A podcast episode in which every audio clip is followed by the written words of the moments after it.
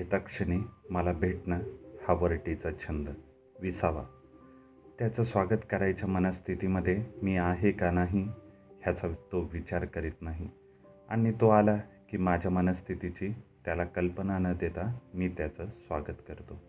आज असाच तो आला. उदास दिसत होता. वरटीला एकदम कर्णाची उपमा देणं अतिशयोक्तीचं वाटेल. कर्णाचा काळ वेगळा होता. दान मागणाऱ्यांच्या अपेक्षासुद्धा जगा वेगळ्या होत्या. विसाव्या शतकात जगणाऱ्या घर नोकरी आणि संसार ह्यात भरडून गेलेल्या माणसांच्या अपेक्षा असून असून किती असतील? पण त्याही पुऱ्या करणाऱ्या कोणी भेटत नाही.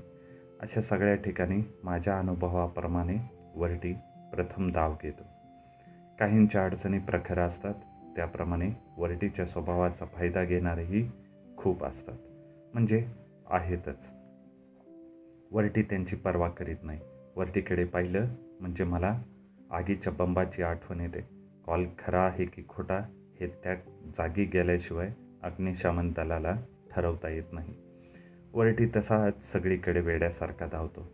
ह्या अशा माणसांची समजूत पटत नाही आणि कुणी समजूत घालण्याच्या पानगडीत पडूही नाही.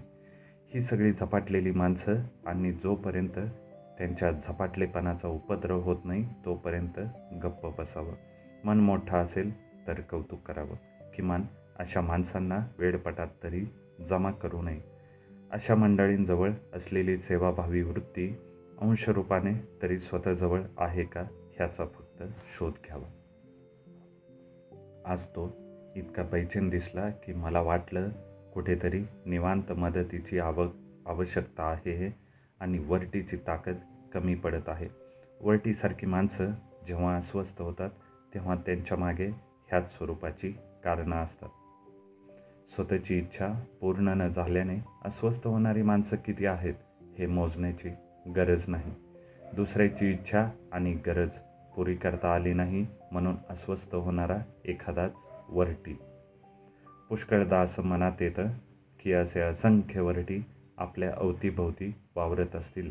रस्त्यावरून शेजारून निघून जात असतील. आणि कितीतरी असे छुपे संत समाजाला माहीतही नसतील. सगळ्या देशात रोज भ्रष्टाचाराची अनेक प्रकरणं वर्तमानपत्रातून आपण वाचतो. आणि तरीही देशाचा राज्यकारभार चाललेला आहे. त्यामागे वरटीसारख्या अज्ञात सज्जनांची उपासना आहे. पण आज त्या माणसाला काय झालं मी त्याला तसं विचारलं शून्यात नजर लावून खूप वर्ष मागे गेल्याप्रमाणे तो सांगू लागला. माझं लग्न माझ्या वयाच्या तेविसाव्या वर्षी झालं. त्यानंतर एक महिन्याच्या आतच माझ्या मित्राचंही लग्न झालं. आम्ही दोघं चाळीत राहणारे तो परळला मी दादरला. दोघांचा एकाच खोलीतला संसार. पण माझ्या घरी मी आणि माझी पत्नी दोघंच होतो. मित्राच्या घरी त्याचे आई वडील तीन भाऊ आणि एक बहीण. माझ्या मित्राला नाईलाजाने स्वयंपाकघरात झोपावं लागत असे. रात्रीची जेवणं भांडी घासणं जमीन पुसून कोरडी करणं आणि मग तिथे झोपायची तयारी करणं. त्यापायी रोज त्याच्या अंगावर काटा येत असे. मित्राचे वडील शेगावच्या महाराजांचे उपासक. पोस्टाच्या टॅम्प्सच्या आकारापासून दोन फूट बाय दोन फूट आकारापर्यंत महाराजांच्या फोटोंनी भिंत भरलेली.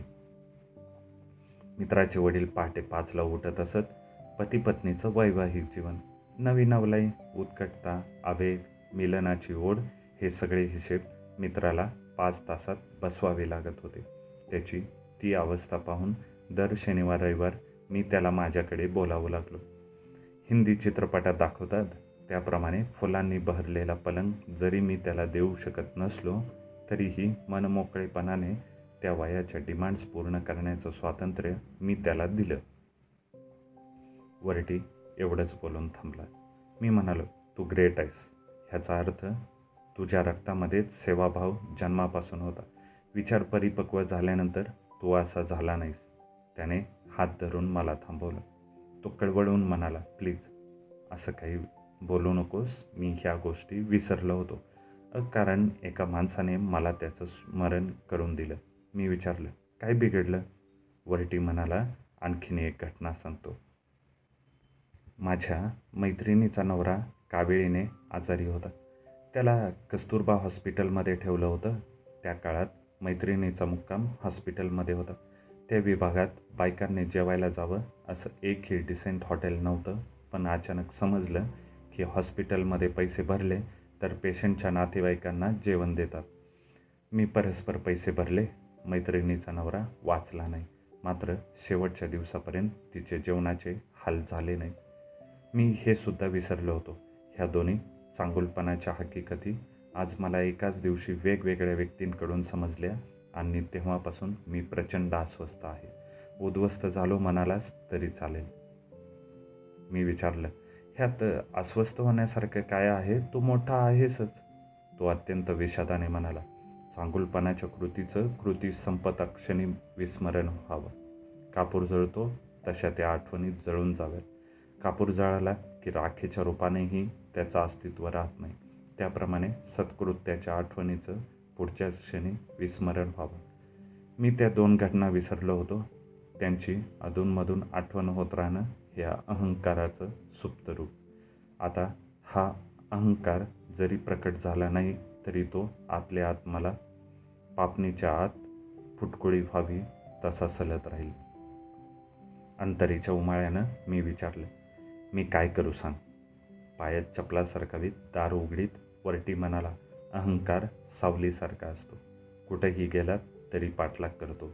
आणखीन काही अशा चांगुलपणाच्या हकीकतीपासून कसं पाळायचं हा मंत्र मिळायला हवा. तोपर्यंत काही खरं नाही.